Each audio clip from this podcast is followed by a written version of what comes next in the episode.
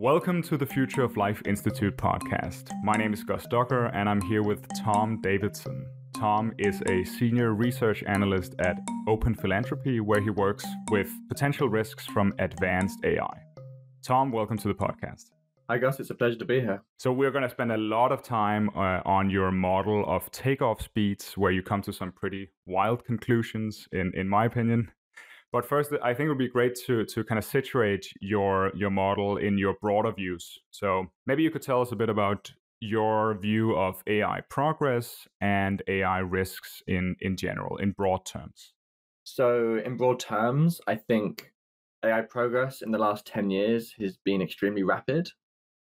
There's been massive progress in terms of analyzing images and videos, in terms of creating images and videos, game playing, natural language ability, coding, kind of very kind of diverse, broad domains, seeing very rapid progress, and all within a very similar paradigm, the deep learning paradigm, where progress has been fueled by training larger neural nets with with more compute and by kind of improving the neural net algorithms, the deep learning algorithms you're using to train those things. And I think progress in the last four years has been especially rapid. So four years ago, GPT-2 was released. If you haven't played around with GPT-2, I really recommend you do so. It's a brilliant way to kind of give you yourself an intuition pump for just how fast this this field has been moving. GPT-2 is, you know, by today's standards, a very limited language conversational chatbot AI. Um, it can maybe string together a few sentences, but once once it's written a paragraph, it's very clear. It doesn't know what it's talking about. It's off topic. It can't really understand questions you ask it it's clearly very, very um, limited as as an AI and has a very limited, brittle understanding of the world. That was four years ago. This year, GPT-4 was released. GPT-4 was probably actually trained in 2022. Um, so you know, arguably three or four years being the gap between GPT-2 and GPT-4. And again, if you haven't you know played around with GPT-4, then I strongly recommend you do so. You'll need to pay some, some kind of subscription fee on the OpenAI ChatGPT interface, or and there's other other ways you can play around with it. But you know, in my opinion, if you're asking it, you know, probing questions and really testing its knowledge, it's quite a lot stronger than ChatGPT 3.5. And my goodness, compared to GPT 2, it is it is really very good. You know, has seems to have a pretty strong, pretty general understanding of many aspects of the world. You know, it will apply its knowledge pretty flexibly if you try and throw kind of curveballs at it. It's it's it's very good at coding. Um, it can, you know, you can give it a natural language description of some code you want it to write. It will write the code. You can ask it to make certain tweaks. It'll make just exactly those tweaks. I don't see why I would need to kind of. I, I sometimes do like little Python kind of coding experiments for work, and I, I would be mass, you know, have a much better job having done those projects now using using GPT-4. You know, in the last four years, we've gone from GPT-2 to GPT-4. I, I think that's just very startling. And so, yeah, progress has been rapid, and it's you know been getting faster i think. And i think that absent like kind of people deciding to be cautious and decided deciding to go slower for kind of non-financial non-commercial reasons i think the next four years will probably be similarly quick and that we'll see a continued fast scaling up of the transformer architecture that is behind the gpt models. And i expect that by default that kind of same jump that we saw from gpt-2 to gpt-4 will get a similar size jump in the next four years. Maybe it'll take slightly longer because scaling does become more expensive as as you start to you know really be um, spending you know more than a billion on, on on these training runs. This is the progress, and I, as I understand what you're saying, it AI is moving incredibly quickly. What about the risks? How do you see the risk landscape resulting from this quick progress? So there are already risks that AI is posing. There's risks of disinformation. There's risks of embedding biases um, in society that, that are kind of inherent in the data that the natural language models are, are trained on. And as AI gets more capable, I expect the kind of severity um, of those risks to increase in line with its capabilities. You know, it's it's very hard to speak definitively about exactly what risks will arise when, because one of the things about language models is that it's it's hard to predict what emergent capabilities there will be with the next model. So, you know, these models are pre-trained by kind of just devouring, te- you know, internet text, just basically reading all of the um, text that people can easily scrape off the internet and trying to predict what the next word will be on a given web page um, that, that they're presented with.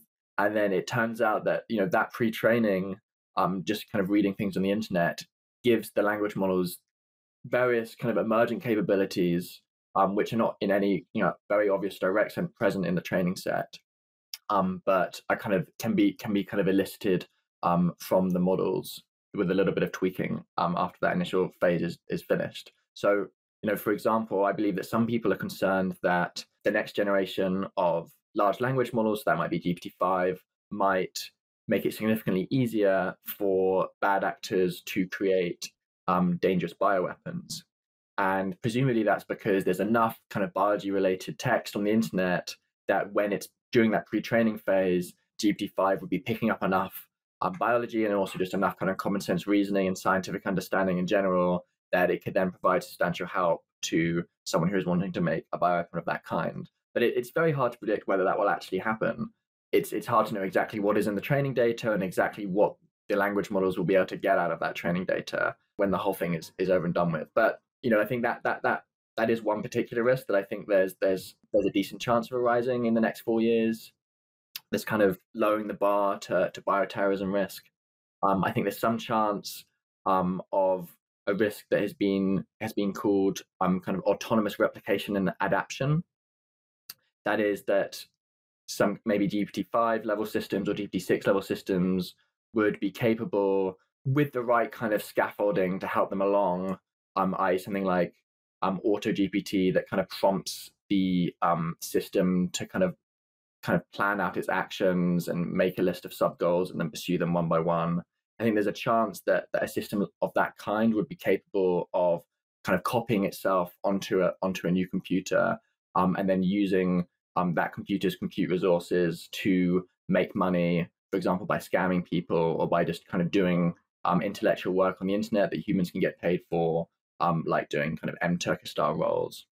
And so there's, there is a chance we meet, meet, make this threshold where AI is kind of able to self-sustain um, and kind of gather the own the resources it needs to kind of kind of make more copies of itself and increase its its its power and resources. And these two risks you mentioned are very near term. So we're, we're thinking here before 2027 or before 2028. Yeah, I think there's a chance for sure. Like I said, it's really hard hard to predict, and especially with this um, autonomous replication and an adaptation threshold. Know, my own view is probably more likely than not that that is not possible by 2027, 2028. But I, would give it substantial probability. You know, more, you know, maybe 30 percent, um, and then probably higher on the on the bio risk. Although I'm really kind of making these numbers up. These are just my my very loose impressions, and um, I don't know. I'm not aware of a very grounded science for um, predicting these kind of risks and you know there are there are other risks as well. These these are not the only ones. Maybe there's risks from persuasion, um, propaganda, maybe recruitment for bad actors. They can use um, language models to automate the process of kind of reaching out and trying to find vulnerable people. Maybe there are, maybe there are other risks as well. We'll see in the next five years. Maybe relating to cyber, maybe relating to um, significantly improving tech progress in, in, in, some domain. Yeah, and I, and I think what you mentioned is that that you can't really predict which capabilities will arise, and I think one of the problems here is that nobody can really predict which capabilities will arise, and, and this makes the whole area very uncertain. If you couple that with the fact that, as you mentioned, the area is moving very fast, you get some some potential risks going on. Yeah, exactly. And I think one thing that can make it harder to manage these risks is that the default way that we regulate risky technology is a kind of reactive way. So we allow people to develop the technology, we kind of allow them to deploy it, and then when something goes wrong, we say, okay, that thing went wrong in that particular circumstance. We're going to regulate the use of this technology in this circumstance. So now, now you're not allowed to use AI to do political campaigns because we've seen it's been abused in that context. And what I think we probably need for something like AI when there's so many possible risks and it's really hard to predict which ones. It's something a bit more, more proactive where we are um, kind of before deploying it far and wide, testing it in advance what kind of risks it it may pose. Does this mean that we don't really have any good historical analogies for AI? With other technologies, it may be the case that it's taken decades for them to be deployed, and we've been able to do trial and error and build up some sort of safety regime but maybe AI is different. Maybe it moves much faster than than other technologies. Do, do you have good analogies in mind? I don't think there are any perfect analogies to be sure. I think you're you're pointing to uh, I think a good a good tension which makes it hard to find analogies and that AI is a general purpose technology. So in that sense, it's like harnessing power from fossil fuels or electricity or maybe computing power. But on the other hand, unlike other general purpose technologies, the, the underlying technology is improving very, very rapidly. So with fossil fuels, you know, that I'm not aware of any kind of four year period where we saw this kind of rate of improvement in the underlying kind of quality of the combustion engine. And I'm not aware of, you know, similarly with, with something like electricity, any any four year period where there was such rapid progress in that underlying technology. And I think, you know, that there have probably been, you know, many, many narrow technologies like, you know, Facebook you know went viral in a number of small number of years but it's it's a narrow domain and, and that did in fact pose regulatory problems. You know the government was was arguably too slow to respond to, to the various risks that facebook did did pose. Um, but you know ultimately it, it was a very scoped narrow technology in a narrow domain. With ai i think there's a kind of a scary duality with its with its generality on the one hand and then the kind of underlying pace of progress on the other hand making it especially difficult to manage and regulate as a new technology. Yeah, and if we look longer term, so beyond the 2030s, what do you think of the possibility of truly transformative AI? When would you expect something like that to arrive? What is a, a good way of, of defining whether AI is transformative?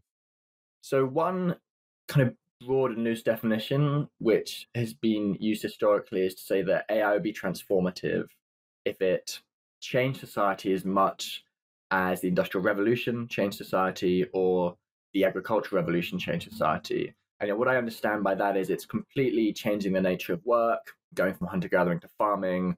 Um, you know, kind of moving around constantly to being settled in one place, then moving into industry. And it's also completely changing the way that society is structured and the political and economic processes that, that are appropriate. That's not a very precise definition, but it is it has the benefit of of being kind of kind of loose and flexible enough that if you're kind of trying to interpret it in the right way, then it's probably going to end up pointing at the thing that you care about. I think that's a pretty robust definition to use. Because it's vague, people have tried to, to, to, kind of precisify the definition. And then I think that there are some problems you, you run into when you do that. So, one way to try and make it precise is to say, it's truly transformative if it accelerates the pace of economic growth by, say, a factor of 10.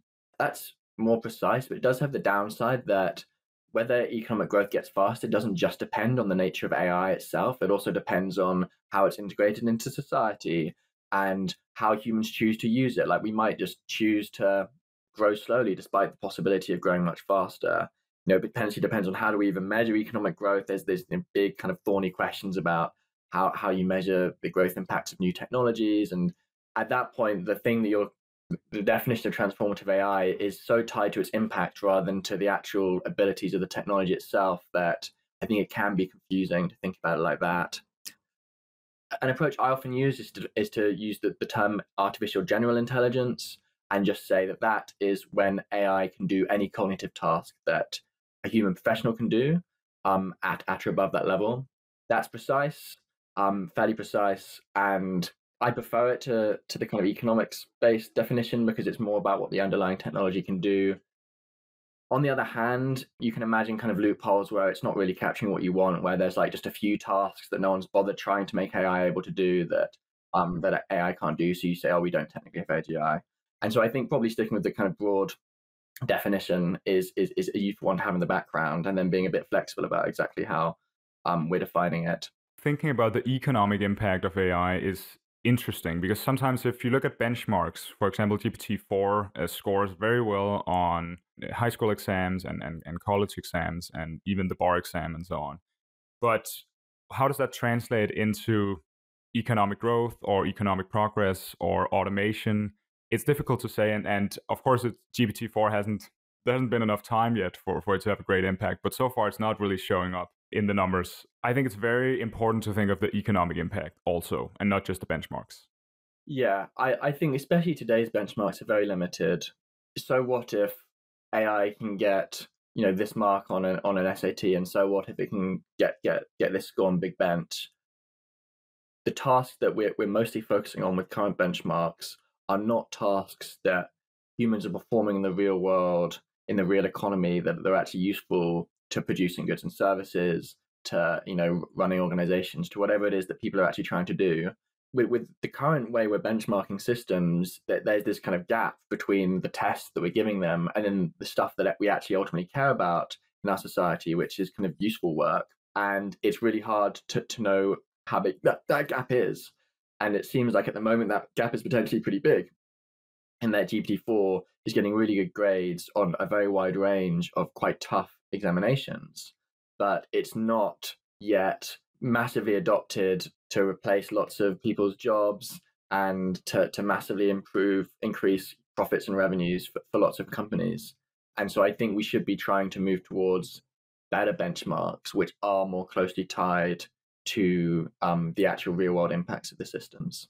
Yeah, and maybe those benchmarks will be difficult to set up, but at least we have measurements of GDP growth as a proxy for useful work, as one way of measuring whether AI is uh, is, is doing a lot of, of useful work for the economy. Yeah, that's right. It's really getting at that is it doing useful work? Part of the question. I do think it has some pretty big downsides in that there's going to be a pretty big lag, especially with earlier AI systems that are, that are less flexible and so take more work to integrate into workflows. So if you're just looking at you know GDP, you might think nothing really that much is happening in in AI because you know G- GDP hasn't hasn't picked up, and, and that would be a mistake. And there's also just a lot of noise in, in GDP statistics, just inherent noise, and then you know all these other trends which are interlacing.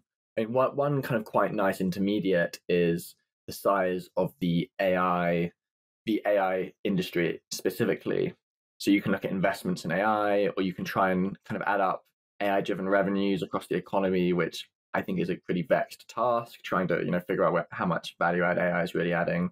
Those kinds of measurements typically show pretty fast growth of the AI industry, kind of like 30% a year or faster in, in recent history. You can also look at things like growth of spending on AI chips. That's quite a kind of concrete thing you, you can measure clearly. That is maybe intermediate between economic growth on the one hand and benchmarks on the other hand, and that it is showing, look, people really believe that this is going to have a real world impact. They're willing to spend, you know, concrete money um, developing these systems. That means you're getting a kind of real signal about its real world impact, but you know it hasn't actually had that impact yet.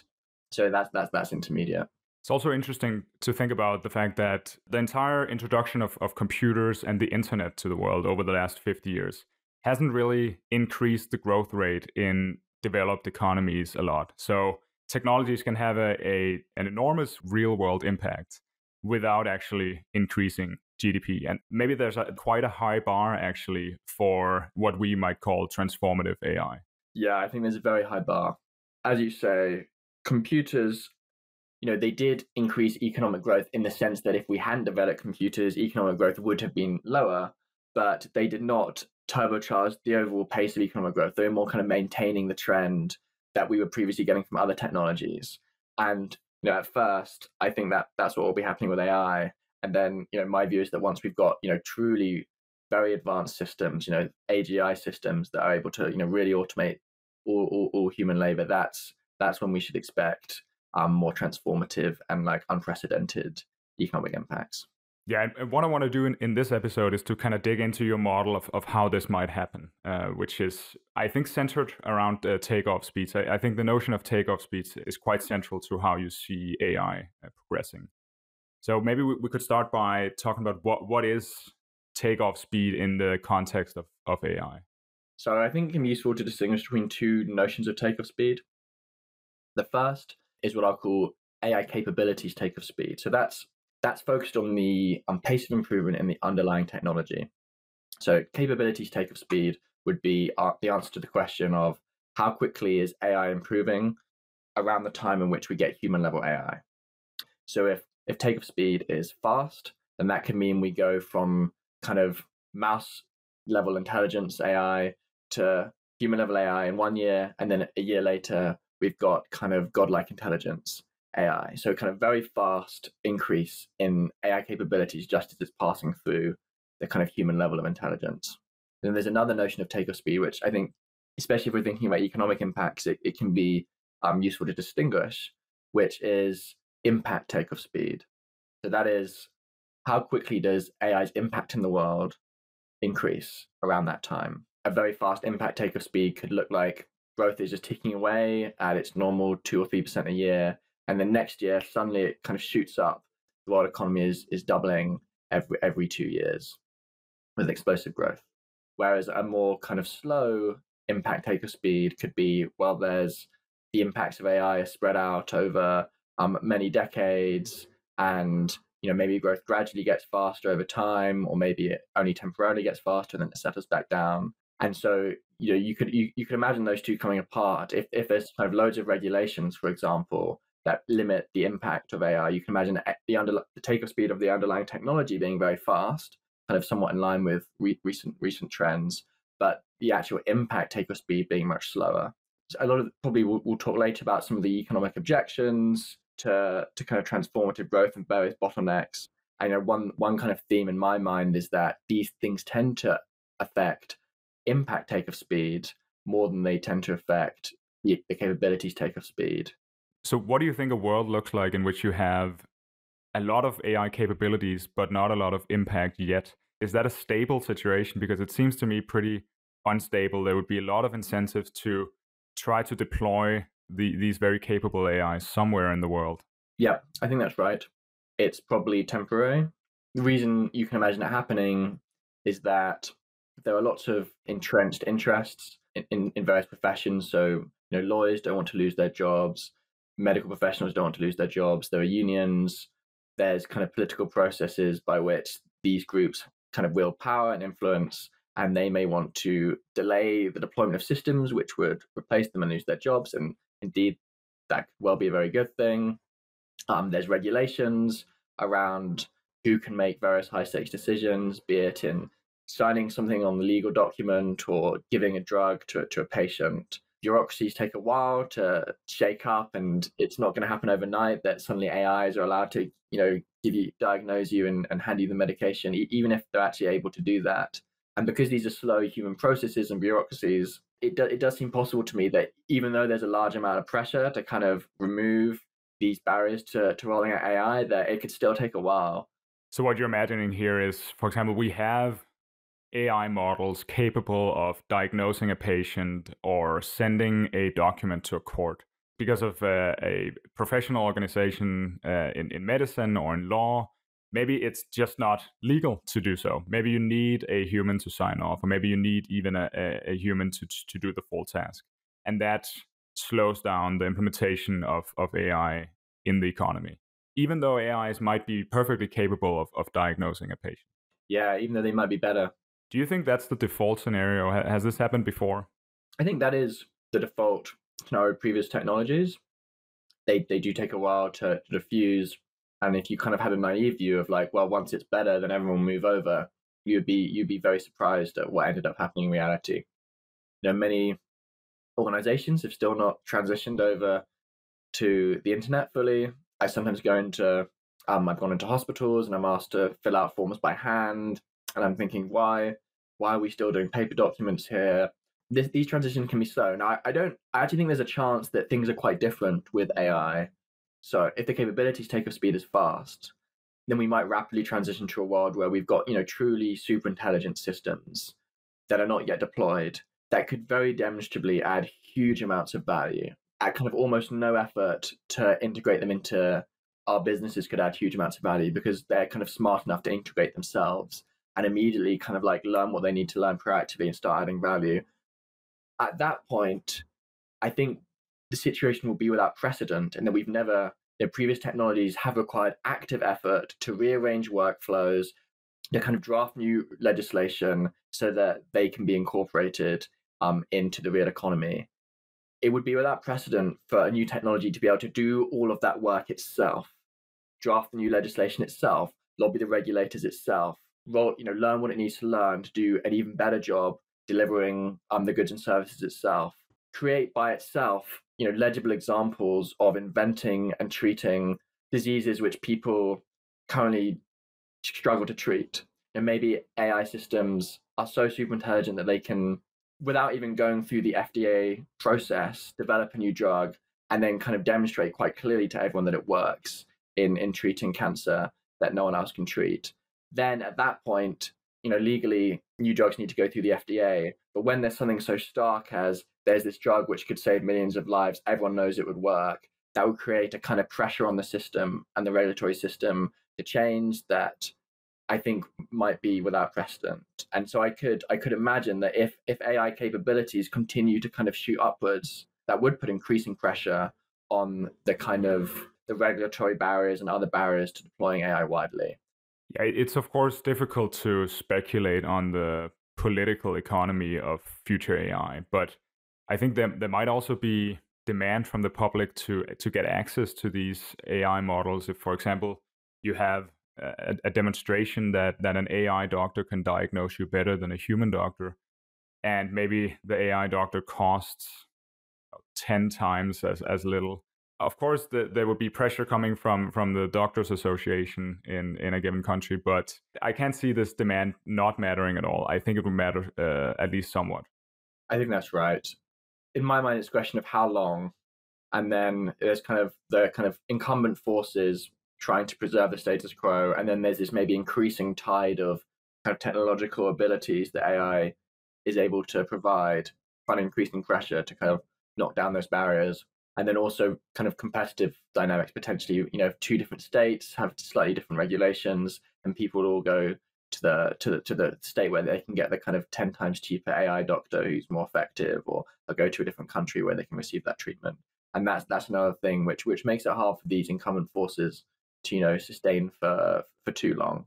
Yeah, I think before we get into the mechanics of the model itself, I, I, it would be useful to know why you're interested in this topic. Why is it useful for us to know uh, about AI takeoff speeds?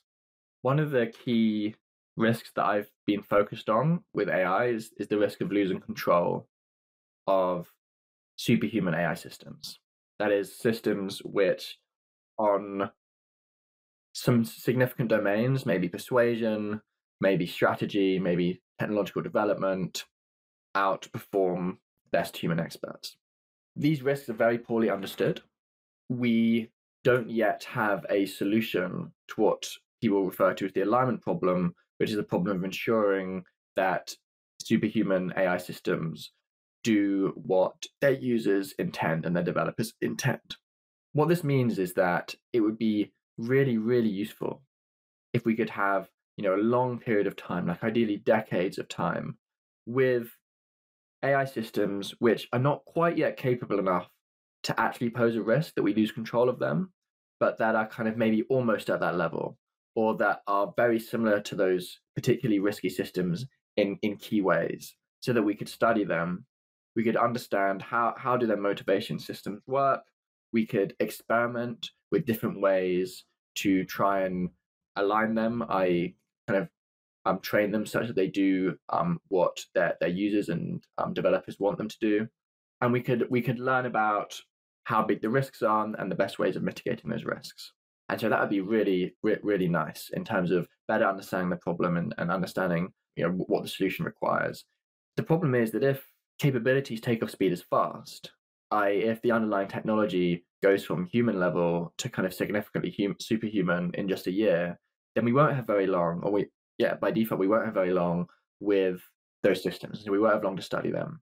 I think that makes the task of avoiding loss of control much more difficult because if if we just have one year, then we'll be kind of flying by the seat of our pants, trying to kind of understand how these systems work, how they think, throwing on some kind of very quick slapdash solutions in terms of trying to get them to do what we want, and then not really having time to take a step back and check that it's all working in just one year.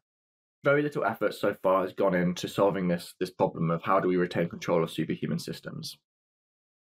If we had a very long time with AIs who are roughly human level, maybe very slightly superhuman at the kind of research, but kind of maybe human level or less than human level at the kind of dangerous capabilities like manipulation and persuasion and strategizing, we had if we had many decades with with systems of that kind, we could potentially use them to try and solve the problem of understanding um, the motivations of AI systems and and solving this problem of how do we control superhuman AI systems. Once you train a system that's human level, I think it's it's likely you'll be able to run, and we can talk about this a bit later, but you'll be able to run many millions of copies in parallel all at the same time, or even run kind of fewer copies but have them think um, faster. And so you could get a huge amount of labor from kind of highly capable AI. And the best time to do that is when, again, when you've got AI that is you know really pretty good and good enough to be very useful, but not yet kind of superhuman enough that it's really posing a risk that you lose control of it. And so again, if we had a slow takeoff, we could have many years harnessing the labor of these kind of roughly human level AI systems. And and why is it that in a fast takeoff scenario we can't harness their labor to help us uh, align more advanced AI? Why why is it more difficult to do so in a fast takeoff scenario? So in a fast takeoff, we can still do this to some extent. There will still be some period where we have roughly human level systems, and we can use them to to do research into keeping AIs safe. But we just have less long in that period, and so they they can do less research in total and especially if we want humans to be able to check the results of their work and we want humans to be able to verify their work then that kind of only having 12 months could become quite a binding constraint. You know e- even if we don't need humans to check there's still this fact of you've just got longer to do the research. That desire that i think we all have for humans to, to verify the work um could could become quite quite problematic. All right so if we begin digging into your model I'm looking at a simplified diagram of it. There, there's also a website where you can plug in your own values for various parameters. So maybe we could we could go through the parameters of the model and talk about the relationships. Yeah, how would you summarize the model? It attempts to model the most important inputs to AI development. In particular, the amount of compute used to develop an AI model and the quality of the algorithms, um, the training algorithms that are you that, that that kind of utilize that compute to produce the, the trained AI. And then it really kind of drills into okay, how are these two inputs currently evolving over time, and how might um, they evolve over time into the future? So you know, how quickly will the algorithms be improving into the future? Um, how how quickly will the amount of compute used to develop AI systems increase into the future? And in particular, taking into account a couple of key feedback loops. Um, so the first feedback loop is a kind of an investment feedback loop where we we see that AIs are producing value in the economy, and we see from impressive demos that they're they're very capable, and that sparks um, increased financial investment, kind of getting more compute and improving algorithms.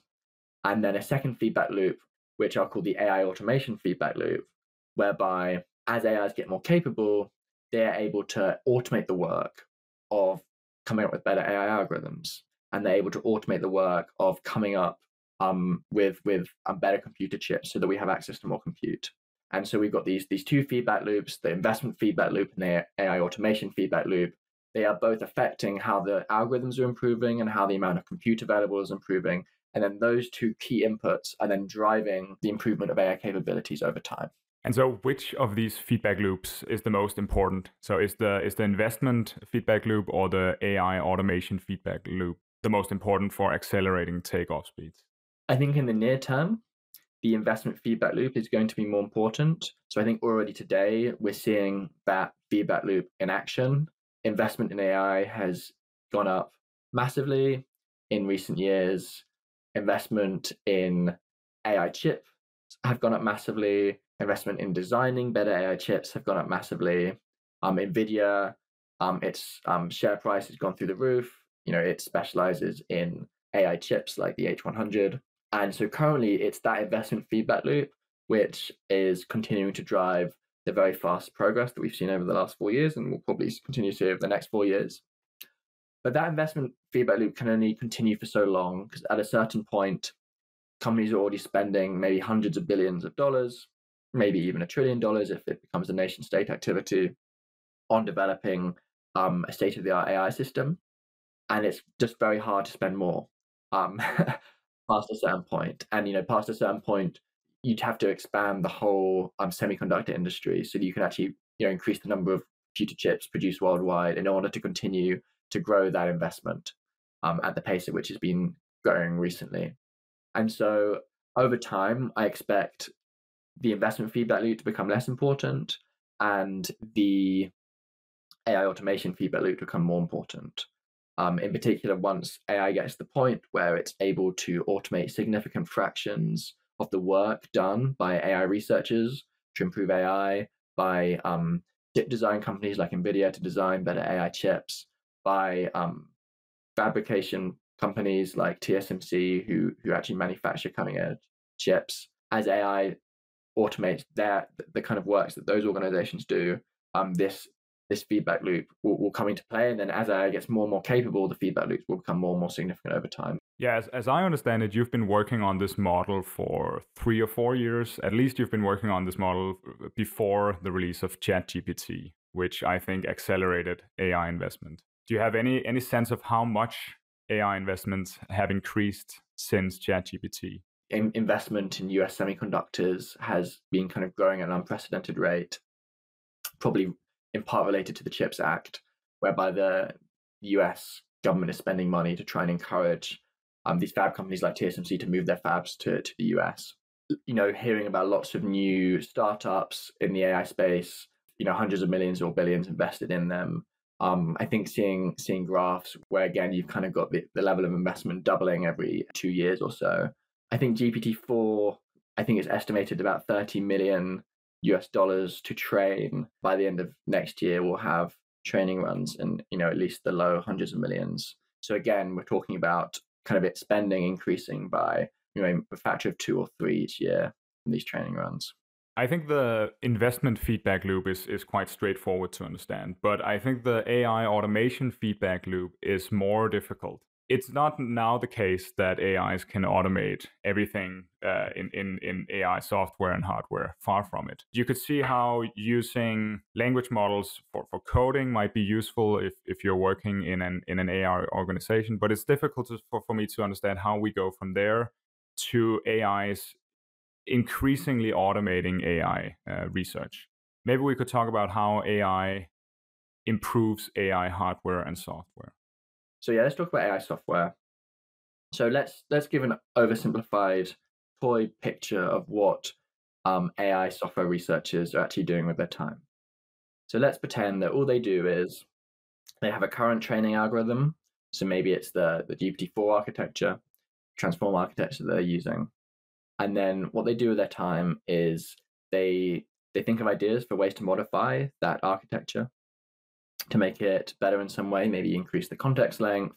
Maybe they have a new optimizer, which means it, um, it kind of can train more efficiently. Um, maybe they have some modification to the attention mechanism so that you don't get such kind of quadratic scaling with the context length. Um, and so the AI can, can read longer documents. And then once they've got an idea, they then implement it in code. So they write some code that will kind of kind of represent that idea. Then they write a, a kind of an experiment that will test the idea and compare it to the current architecture and see how much of an improvement is it. And then they run the, these experiments, and kind of while the experiment's happening, maybe they're kind of watching um, how it's unfolding and making sure that, that that nothing's gone wrong and there's no bugs or problems with the experiment. Once the experiment's done, they have probably you know a somewhat subtle job interpreting the results of that experiment and trying to kind of sort the noise from the, the signal and figure out okay was this architectural modification an improvement or not one way you can think about this process of AI automation is that AI is initially kind of just helping out in small ways with each of these subtasks.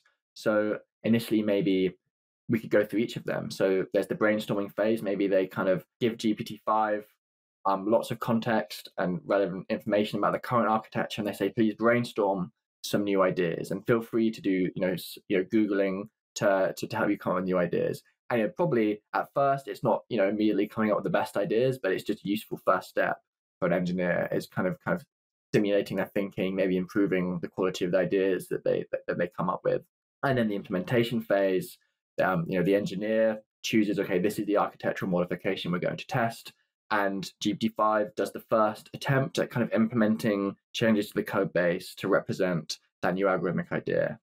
And again, maybe at first it's not perfect um, the human needs to, to check it and maybe it struggles um, with, with certain complex changes.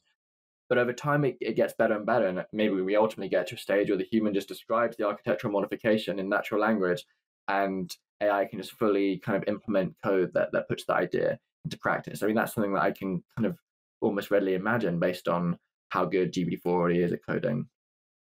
Then there's the um, kind of process of writing a test to try out the new algorithm. And again, at first, maybe the AI just does a first pass at writing the code to test the two, um, and is just kind of giving kind of hints and um, helping tips to the human while the experiment is going on in terms of things that might be going wrong. But increasingly, it's able to just be autonomous with that. Um, and again, with interpreting those results. Again, initially the AI is maybe kind of doing some basic analyses and human giving it subtasks of kind of ways to analyze the data. But ultimately, there's there becomes enough data that um, the AI can be trained to do the whole thing. And so we're kind of there's this kind of experimental loop um, with many different parts to it and then within each part, AI is being given more and more responsibility to kind of do it autonomously over time. And then you can imagine an end state we get to where the AI is just able to do the whole thing. And they can just say, here's the current architecture, please improve it open endedly.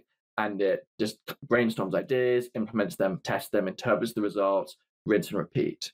Um, and so, you know, the way I see this unfolding is that it is a kind of an incremental process and a continuous process in that there's like a general um, over time kind of offloading of responsibilities to AI.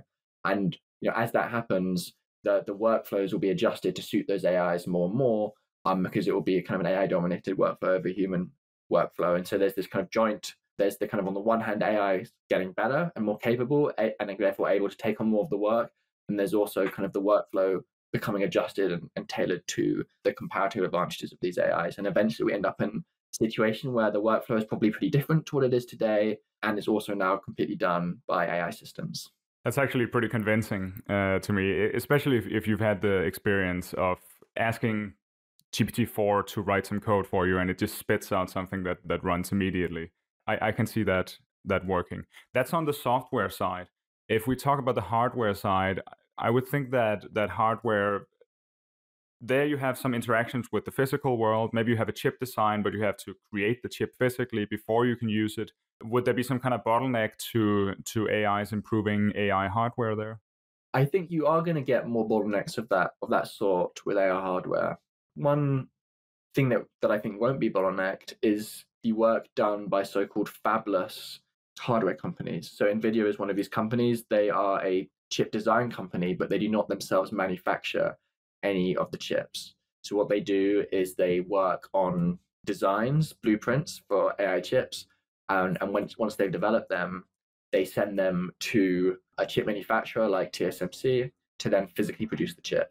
NVIDIA's work is hugely valuable, and a lot of the improvements in AI hardware recent years have, have come from um, NVIDIA kind of iterating on their AI specialized chips. And so that portion of the work is is is work you can do remotely. It's cognitive work. It's um, kind of understanding the way that um, the basic underlying technology works that TSMC is working with, and then figuring out more more effective and efficient ways to um, kind of stack the the kind of little calculating units that, that actually perform the computations on the chip, so that so, so that they can kind of do those AI specific computations more efficiently. So that that kind of element of it, that fabless element, I think there are going to be fewer bottlenecks with. But there, there's a whole other driver of um, progress in hardware, which is designing what's called a new node. Um, and that is um, kind of relating to, you may have heard of Moore's law, um, which is this process by which the kind of the basic chip technology has improved over time so that the processing units that do the calculations on chips can get increasingly small and kind of increasingly energy efficient over time. And that process, as you say, involves working with physical materials, involves, you know, probably designing a specification, but then having having to then test that um, against how, how how materials work in the real world. And so I think with with that side of things, it's it's much more likely that you do that the AIs cannot fully automate the work themselves. AIs may be able to give very significant speed ups. And I think you know you to, to really investigate this, you'd want to do a deep dive into how this how this area of R and D works. And I haven't done that, but I will just flag you know one possibility, which is that yes, you need physical um, materials to test the ideas, and you need you know physical human in, in the lab to set up those experiments to do those tests.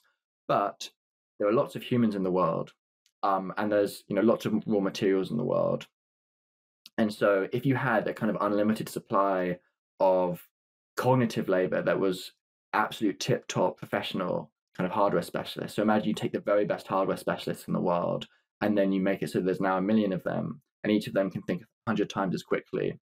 And they are able to direct people who have much less experience to design experiments, to in um kind of do kind of implement those experiments and able to give you know real time instructions to those people, then you, you might well find that you can actually find enough physical bodies to to actually do those experiments in practice. You know, you're not massively bottlenecked on on that. You're actually able to scale up the, the kind of the physical side of the operation quite rapidly um, by by kind of having some kind of remote AI cognitive experts direct their physical activities. I think that you know there's there's there's lots of reasons this might not happen. Maybe people are just slow to actually you know change processes in these, these ways. Maybe maybe there's regulation which limits it, but by default there's not that much regulation of the R&D process. And if it is in fact very cheap to run, you know, a, an absolute cognitive expert in the area of hardware, you'd think that the, the companies that are developing these chips would, would would would want to do that and would have strong incentives to do that. And so it is a possibility in my mind that these these physical bottlenecks are not actually do not slow things down as much as you might think at first blush because of the ways that you can use an abundance of cognitive labor to kind of get around them and just recruit more warm bodies to run the experiments. How much of AI research and development do you think is automated right now? Is it 1% or 5% or basically nothing? It's a great question. I think it's not nothing. NVIDIA recently published about using some kind of, I think, reinforcement learning AI system to automate some of their chip design work. People at the top AI labs are, I'm pretty sure, using the lab's AIs to help them write code using Copilot or probably using internal systems with, with more capable AI. And that will be accelerating their workflow somewhat. You see some statistics and some kind of measurements of what the productivity gains are here. I think it's really hard to measure this reliably. I, you know, the, the, the numbers I see are normally between one and ten percent, um, in terms of the productivity gain. So that might correspond to a similar fraction of tasks automated. Some people report that more significant productivity gains from using AI systems in their personal workflows. You know, people report 20%, 50% productivity gains, but I don't think that has been verified outside, you know, that kind of just a few a few odd people claiming it. When do you think the AI automation feedback loop really gets going? At at what level of automation of AI research and development does the feedback loop really kick in? So it, it is a continuous process where you just the more automation you have, the, the stronger the feedback loop gets. And it's hard to give a specific number because if automation happens more slowly, then it will seem more like business as usual because there has already been a pre-existing process of you know automating our, our workflows. And so if we got to 50% automation, but we only got there in you know 2070, then that might well just feel like a continuation of the standard process of automation On the other hand, if we got to 50%, but we got there in 2028, which doesn't seem out, out of the question to me, then I think that would feel like a very significant um, effect. And that then we would see the feedback loop really and noticeably um, getting going um, at that point. You have a key metric that you're estimating using this model. Yeah, maybe you can explain what, what the key metric is here. The metric I'm using is the time from developing AI that could readily automate 20% of the cognitive tasks in the economy to the time when AI could readily automate 100% of the tasks that people um, perform in the economy. Where that, that latter milestone, the 100% milestone, is just the definition of AGI I gave earlier. And so, what I'm doing with this metric is I'm taking kind of an established um, AI milestone that people talk about, which is AGI, and then I'm kind of generalizing it because AGI implicitly refers to when AI can perform 100% of cognitive tasks. I'm saying let's generalize that um, to AI that can perform, you know, smaller percentages of cognitive tasks. And then I've gone with 20% as my starting point because that's a point at which AI is going to be having a very noticeable and significant economic impact. I think it will be kind of very much mainstreamed that AI is is is going to be a kind of very potent, powerful technology. Um, but it's not yet to the stage where it's going to be able to pose risks of disempowering humanity because it's only able to do 20% um, of the tasks in the economy. And I think to, to, to kind of overthrow humanity, you're going to be able to have to do much more than that. And what exactly does 20% of cognitive tasks uh, actually mean? Does it imply that a lot of people are losing their jobs, uh, or is it various tasks across a lot of jobs such that no one might uh, lose their job? I think more likely it doesn't involve lots of people losing their jobs. I mean, I could go back to that example we did of the an AI research and what their workflow looks like, and then, you know, probably in that example, the twenty percent point was one where, you know, there's a few of their subtasks where AI is, you know, adding a lot of value. Maybe they've handed over half of the work, and there's some of the subtasks where AI is, you know, only adding a small amount of value, but you know, the, the human is still needed in all the different parts of the workflow. Um, and so I, you know, my, my kind of modal guess for how, how this will play out is that AI will, will help out in, in, in kind of lots of little ways and then increasingly big ways um, in, in, in people's jobs um, without kind of just replacing certain jobs wholesale. So maybe a very powerful personal assistant AI will draft all your emails and will do the first pass on any documents you write, but you'll still be responsible for, for, for those outputs and for checking them. I do think it will be somewhat uneven. I don't expect, you know, every job to, to see 20% of its workflow automated the same as every other job. Um, but broadly, my, my expectation is is that it's individual tasks within jobs that are primarily the thing that's being automated rather than jobs themselves being being the kind of thing that's automated. Yeah, and how close to 20% automation of cognitive tasks do you think we are right now? 20% cognitive automation would correspond to you know more than 10 trillion um, of economic value add if that was actually rolled out around the world.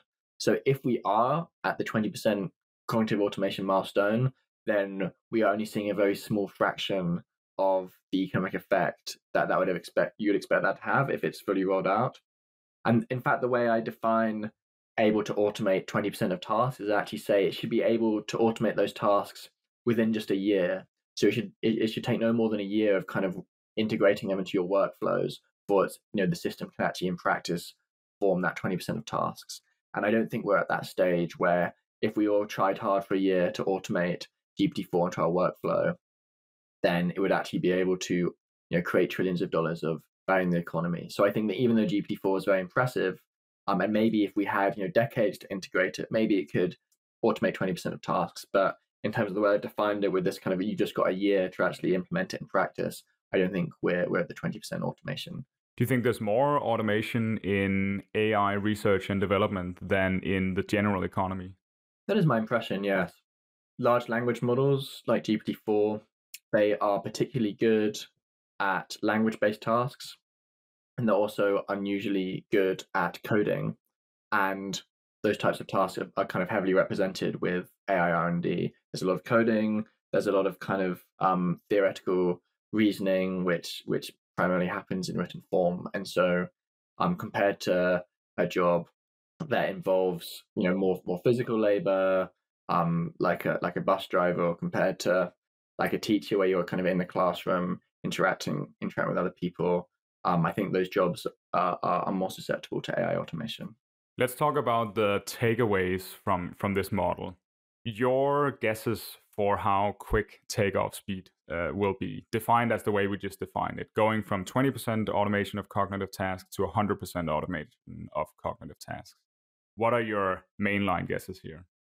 The model itself spits out a 15% probability that takeoff happens in less than one year and a 50% probability that happens in less than three years and a a 90% probability that it happens in less than 10 years. So it's it's on the whole predicting probably, you know, probably between 1 and 10 years after the point at which AI can readily automate 20% of cognitive tasks before the point at which it can readily automate all cognitive tasks.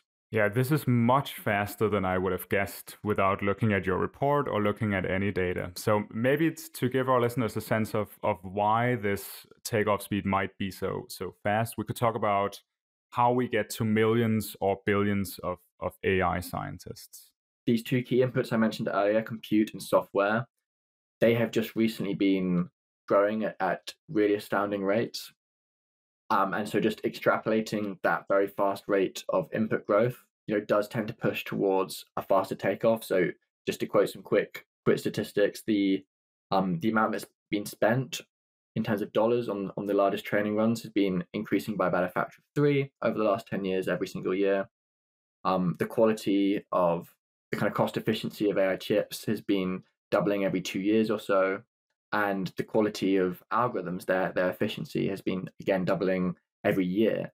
Um, and so there's these kind of exponential trends stack on top of each other in terms of cost of cost, the money spent on compute, the the kind of cost efficiency of compute with better computer chips, and the improved algorithms, which means that the kind of the effective inputs into developing these systems are growing very rapidly.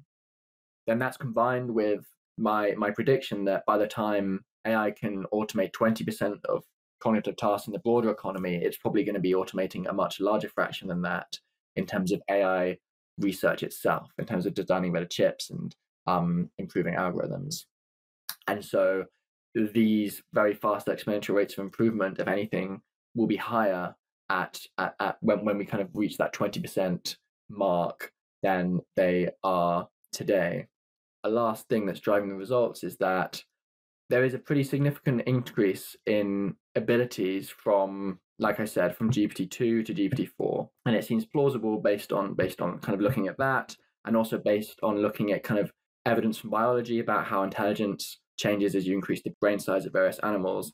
It's plausible from those kinds of kind of eyeballing those kinds of trends that that just you know another jump like that of GPT-2 to GPT-4, another jump like that might be sufficient to go from that 20% automation milestone to the 100% automation milestone. And you're kind of bringing those things together. It is it does seem plausible that just in a few years you could you could do a jump of that kind of size from um, GPT-2 to GPT-4, maybe two jumps of that kind of size with the AI automation feedback loop, speeding things up, um, and then go, go from 20% to 100% automation just in a um, in a just in you know a handful of years. So you talk about brain sizes in evolution. How does that inform us about uh, going from 20% automation to 100% automation? Which uh, species are you uh, thinking about? So it's very um, kind of zoomed out and rough, but but essentially what it's doing is it's saying, look at chimpanzees. They have about a brain that's about three times smaller than that of humans, and they do seem along along some dimensions to be um, you know notably less capable in terms of their cognitive abilities. And so if you're using that to benchmark how much might the cognitive abilities of ai systems improve when they're around the human level because you know that kind of that's that's an example we have of intelligence increasing around human level from biology then it's just saying we could see some pretty significant increases in cognitive abilities around the human level just by increasing the brain size by a factor of three, which might correspond roughly to increasing the number of parameters in an AI system by a factor of three. And so if you think that that kind of chimpanzee to human jump is sufficient to, to go from kind of 20% to 100% automation, then you might think that you wouldn't need to you would need to increase the kind of the amount of compute and training, um, the quality of the training algorithms that much to to go from 20% to 100% as well. Yeah, I think we should stress this point of the ability to train an AI model uh, with a given amount of compute implies that you have that amount of compute available to run the models afterwards. That's the key, as I understand it, to getting to these millions or potentially even billions of, of AI scientists. OpenAI took a number of months to train GPT-4. What they did is they used a huge number of computer chips and had GPT-4 digest, um, read through a huge number of articles from the internet and other data. And once that training was complete, OpenAI still had these chips sitting around they had previously been using to train GPT-4. And you can imagine that they then say, okay, we, let's now use these computer chips to run copies of GPT-4. You can ask how many copies would they be able to run in parallel. Let's say that each copy is is producing 10 words per second. So that's, you know, it's thinking a bit faster than a human can think. I would, I would say, you know, I, I'm not able to write 10 words a second. Let's say that each each copy of GPT-4 is, is, is producing 10, 10 words of text per second. It turns out that they would be able to run um, something like 300,000 um, copies of GPT-4 in parallel. And by the time they're training GPT-5, it'll be a more extreme situation where just using the computer chips that they used to train GPT-5, using them to kind of run copies of GPT-5 in parallel. You know, again, each producing 10 words per second, they'd be able to ha- run 3 million copies of GPT-5 um, in parallel. And for GPT-6, it will just increase again. There'll be another factor of 10 at play. Um, and so it'll be 30 million um, copies running in parallel. And so if you imagine that eventually we're training a system which is as productive and as, as generally competent as a human expert at um, kind of advancing AI research. So it's as good as the best best researchers that, that OpenAI and other AI labs um, employ. Then once you've trained that powerful AI system, you're you're immediately then able to run seemingly millions of um, copies in parallel, doing doing the work that AI experts do to advance um, AI systems. And it's that kind of massive abundance of cognitive labor, which which kind of points to the possibility of of there being very very rapid AI progress, just to the point at which we're developing AI systems that can automate the work done by expert AI researchers. Yeah, I think this was the, the the key point that helped me understand how progress might be that rapid. If you just imagine these millions of experts uh, working day and night on the problem, it suddenly seems uh, at least more plausible to me. The conclusions you come to are quite counterintuitive. They're not commonsensical. Do you think that counts as an as a counter argument here at all, or is it just a case that our, our, our common sense intuitions are not applicable to technologies that that's moving this fast? we should pay attention to common sense and we should we should try and look to see what it's grounded in and and, and whether it, whether it makes sense to put a lot of weight on it. And I think in this case you can cash out the common sense instinct um, with something which is pretty sensible. So you, you can you can say, look, we've seen automation happen in the past. We've seen computers do automation. We've seen automation via um, kind of electricity and physical factories, and never has automation, the underlying technology enabling automation, advanced you know, as quickly as what I'm predicting here. You know, it, it's taken decades um, to automate um, significant fractions of the work being done by humans at least. And yet here I am claiming that we could go from automating, you know, 20% to 100% of cognitive tasks in just, um, in just, you know, a number of years rather than decades. And I think that that that, that is that is a fair point. That should give us some pause. I think though there are there are other ways of of interpreting the long run historical trend, um, which which make my prediction seem more in line with what you might expect. Um, so there's this this view of history as a, a series of growth modes that's um, described by Robin Hanson, where the in his view the, the initial growth mode is that of hunter gatherers as they kind of slowly expand their populations, and there's a you know a pretty slow transition to an agricultural growth mode where you now have um, people in farming communities, much more um, stationary. And then there's another transition um, to an industrial growth mode um, in which um, we're now kind of living in cities and, and having factories and growth is faster. And in, in Hanson's model, each growth mode is faster than the last one. So industrial growth is faster than agricultural growth, which is faster than hunter gatherer growth and also the transitions from one mode to the next become faster over time.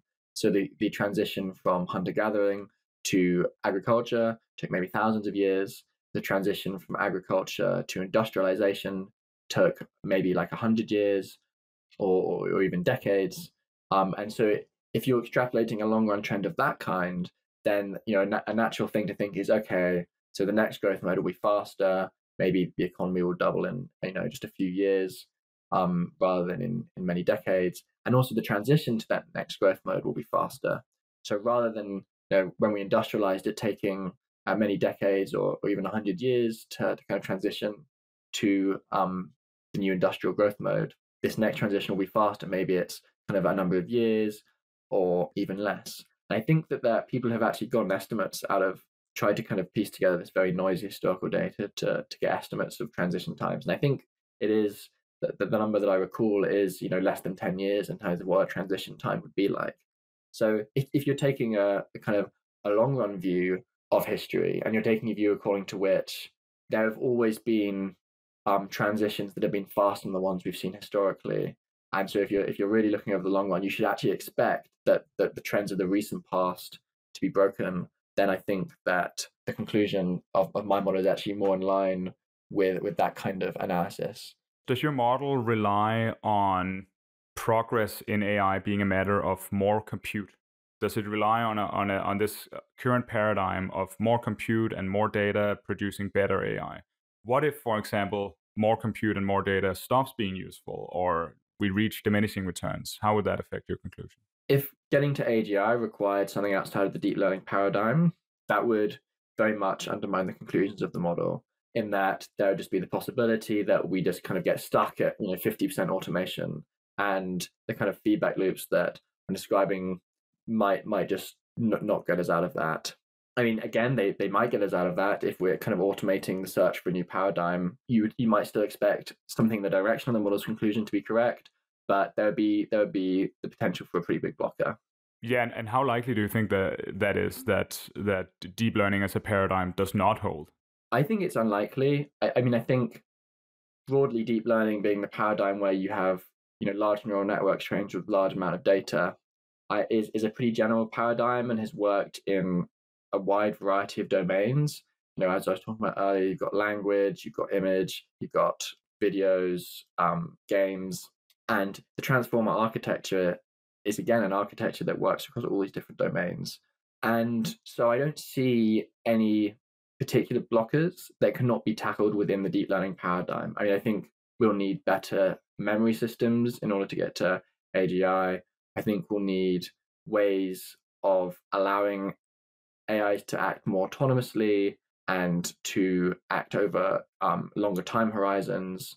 But I'm not seeing any reason why that can't be done within the deep learning paradigm. And increasingly, the people who who predict that scaling alone will not get you X or Y turn out to be wrong when the next kind of version of GPT comes out.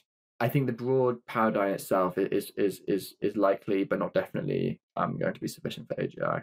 What if I take the parameters of, of your model and I set them to extremes, either very pessimistically or very optimistically? What are the the the extremes of how fast or slow takeoff could be? You can quite easily get less than a year for takeoff. You know, maybe you only need to go from GPT five to GPT six or something to go from twenty percent automation to hundred percent automation. That would be quite a kind of an aggressive, um, but not out of the question um, claim. You could travel that distance in one year by just spending um, significantly more on a training run, um, just within one year, and then especially with these kind of feedback loops, um, speeding things along. So yeah, less than one year is is definitely on the table. Uh, you can also get you know things being as long as 20 years if you think that it's going to take a lot of effort to develop agi you can think we're going to need really massive increases in the investments and improvements in the algorithms um, in order to do that and you think that the effects of AI automation on the end along the way tend to get bottlenecked by some of the things we were discussing like bottlenecks from needing to do physical experiments and, and delays to, to, to kind of rolling out um, intermediate AI systems, you can actually benefit from their productivity effects. Um, so you can you can get things as high as twenty years, although that is that is somewhat extreme. It's interesting that that that a twenty year takeoff is considered slow or extreme. If you take the perspective of, of a, computer scientist in, in, in 1970 or 1990 or 2000, a, a, reasonable guess for, for a takeoff speed might have been 100 years. But maybe that's just my impression. Yeah, I mean, interestingly, you know, it hasn't. A lot of people have changed their their their timelines um to human level AI recently. Um, I think you know largely with Chat GPT four coming out, and that that you know GPT four has not automated twenty percent of tasks. So in fact, you know, people people did not require seeing 20% automation in order to to believe that we could get all the way to AGI. And so it doesn't seem like people had this belief that, that there was always going to be a really long time between the two, given that you know even even previously skeptical experts are assigning you know decent probability to getting AGI in the 2030s now. Let's uh, let's go through some of the economic impacts of, of AI, given your model of, of takeoff speeds. And and you're as we mentioned, you're modeling this using GDP. Um, but I'm just I'm just wondering whether there are situations in which you have a, a, an enormously powerful AI but that power is not captured by GDP numbers, potentially because the, the AI is not aligned with human values. And so it goes off and does something else that doesn't increase GDP at all. Uh, is GDP a, a flawed measure of powerful or transformative AI? Yeah, it's definitely a flawed measure. And you know, we, we were discussing earlier, you know, the ways in which GDP can, can come apart from actual AI capabilities if it's not actually deployed. But as you say, you know, AI could have impacts on the world that are, that are, that are drastic but do not increase GDP. Um, so AI could create a new technology which causes people to go to war, or which you know um, disrupts democracies or enables autocracy, and, and they can be very impressive, very very impactful things that, that wouldn't be affecting GDP. AI can make us addicted to, to our phones in a way that really kind of ruins everyone's quality of life without that being captured by GDP. And you know, in, in the worst case, misaligned AI could could disempower humanity, and either there be no change to GDP or GDP, you know, be be growing very quickly, but actually humans are no longer in control. So certainly, um, GDP is a, is a is a very flawed metric. Yeah, I mean, you know, already today AI is doing loads of impressive things.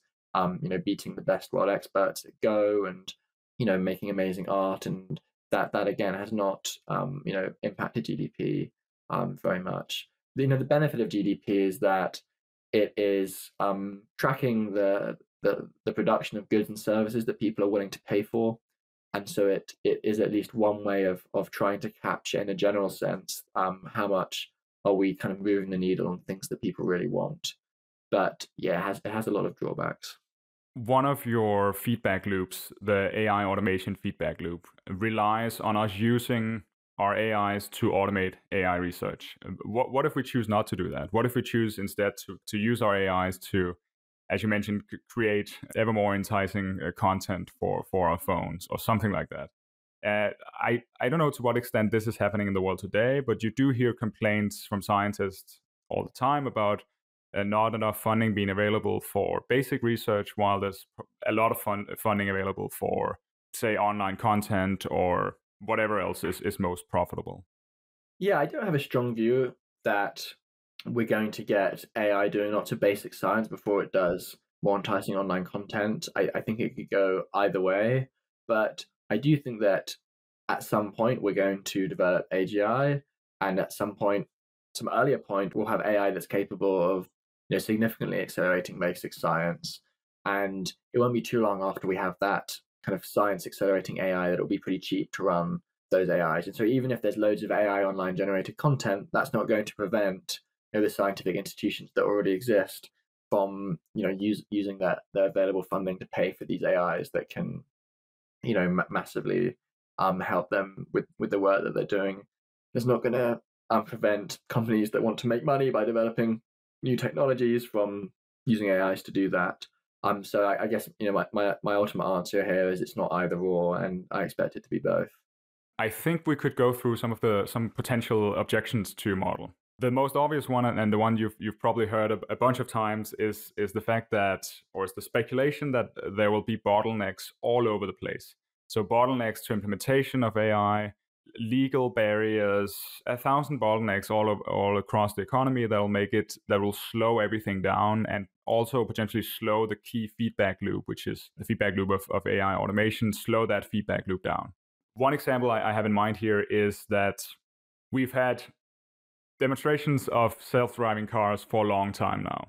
And we've heard rumors that self-driving cars are just around the corner, but they haven't really arrived yet, at, at least not where I'm living. Could something similar happen to AI? I like the example of self-driving cars. My understanding of what's gone on in that case is it's an issue of robustness, where the, the technology is there to drive safely and correctly maybe 99% or 99.9% of the time, but that's not enough in, in, in the area of driving. Even a very low risk of an accident is, not acceptable, and rightly so. So that has um, significantly delayed rolling out of, of self-driving cars. And I think that that's a great example of a bottleneck that we will see with AI. There will be certain areas of the economy where you need to have a really high level of reliability to roll out AI. I think probably places where AI initially has more impact are the places where you don't need so much reliability. You know, a lot of the examples I was given were, were in terms of you know, drafting things, making suggestions, but the kind of human having the ultimate responsibility. And so, yeah, I mean, I, I completely think that bottlenecks will pop up everywhere, and um, they will slow things down. I think once you really internalize a view, which is we're going to get AI systems which are as competent along every dimension um, as top human experts in every domain. And once you kind of really, you know, fully internalize and imagine that scenario, that's a scenario where the AI systems are more reliable than humans, significantly so. It's a scenario where you're gonna you're gonna have you know significantly more car accidents if you if you if you drive yourself and if you use a self-driving car. And so while I do see these things being delays and I see them you know sometimes significantly raising the technological requirements for AI actually being profitable and actually being deployed, it doesn't seem to me like this is this is telling us that you know deployment's never going to happen um, or the these bottlenecks are going to be indefinite. It's just saying, okay, actually your AI systems are going to have to be much more competent and clever than you naively thought before you get really significant real world impact. So, you know, I have updated based on these kind of considerations, and the update has been in the direction of thinking, okay, we'll need the underlying technology to get really pretty good before we have transformative economic impacts and before we have really wide deployment. But it hasn't seemed to me like these kinds of considerations should update me towards thinking that AI will never be used in self-driving cars or will, will, never be used in the economy because I, I just do think we'll get to this point where AI systems are better than the human experts along every dimension. Yeah, if we imagine say a, a key engineer in a uh, AI hardware a company such as ASML or TSMC. This person has a lot of tacit knowledge about how to design chips. This and this this knowledge is not necessarily written down anywhere. Would training on that knowledge or using that knowledge be necessary to get to expert level performance? And if that's so, well then it seems that, that that's a that's a pretty substantial bottleneck because if the if the tacit knowledge by definition isn't written down and can't be trained on, well, then it can't be uh, incorporated into the model. Do, do you think that's a that's a substantial barrier? I think it's a great example, and I do think that data limitations of this kind, where there's to do a job well, you need to have a specific kind of of, of data or experience that's relevant to the context of the specific job, um, can be a bottleneck. Um, I'm not expecting that we get I'm not assuming that we get AI that's so capable it can just immediately derive everything about TSMC from first principles. That that may not be um, kind of physically possible or computationally possible. And in any case, I think the fastest way to get AI to to to work um, as a TSMC person would not be for it to rederive it from scratch, but would be for it to um, learn from the experts. So imagine we have an AI system that is um, a more competent significantly more competent hardworking worker than a top human grad student. TSMC is choosing, okay, who do we want to hire on to to be on our staff? We either hire, hire this kind of human worker who will work eight hours a day and command a huge wage, or we can hire this this you know much more generally intelligent, faster learning, harder working, um, kind of AGI worker where the way we teach it is by um, kind of having it have open-ended conversations with our current workers, installing cameras in in our factories so that it can look at the work we're doing and, and learn um, how we're doing it, paying for for robotics that the, the AGI is able to kind of operate remotely um, in order to do the physical labor in, in, in the factory. And that there'll come a point where it makes a lot more sense for these companies to to to get AI and robotics workers in place of their human workers. It only takes one AGI just to have, you know, conversations with the top um, 100 TSMC experts um, and having maybe, you know, intense conversations over a period of weeks or months, following them all around their work, you know, you know, trailing you know many different experts in parallel because of course you can run many different copies of the model in parallel you know it doesn't seem to me like it would take more than months for an agi to, to learn what they need to know through a combination of those of, of those of those approaches to, to be able to do all the cognitive work that someone at TSMC does.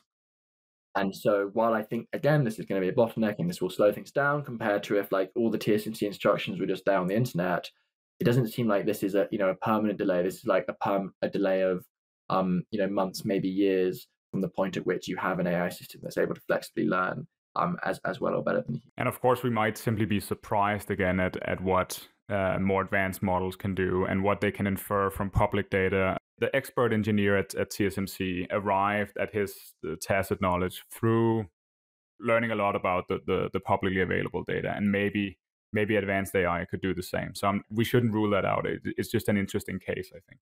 My guess is that you will need to speak to some experts and to like look what's happening inside the factory to get all of the tacit knowledge. But I agree that there's you can probably get more from the internet than you might naively think. Is it the case that the market, so the financial markets, uh, do these markets disagree with your predictions? If we look at the valuations of AI companies, they have increased a lot recently and they are very, very high. But shouldn't they be even higher uh, potentially if takeoff speeds are very slow and AI uh, that's truly transformative is is quite close? I think you're right. I think that if everyone had my views, where where the technology is going, what its economic effects are going to have, and these companies would have higher valuations. I think that there's a post called Transformative AI and the Efficient Market Hypothesis that that makes this point. It kind of actually zooms in on the case of um, interest rates and argues that interest rates um, should be higher if we expect economic growth to accelerate.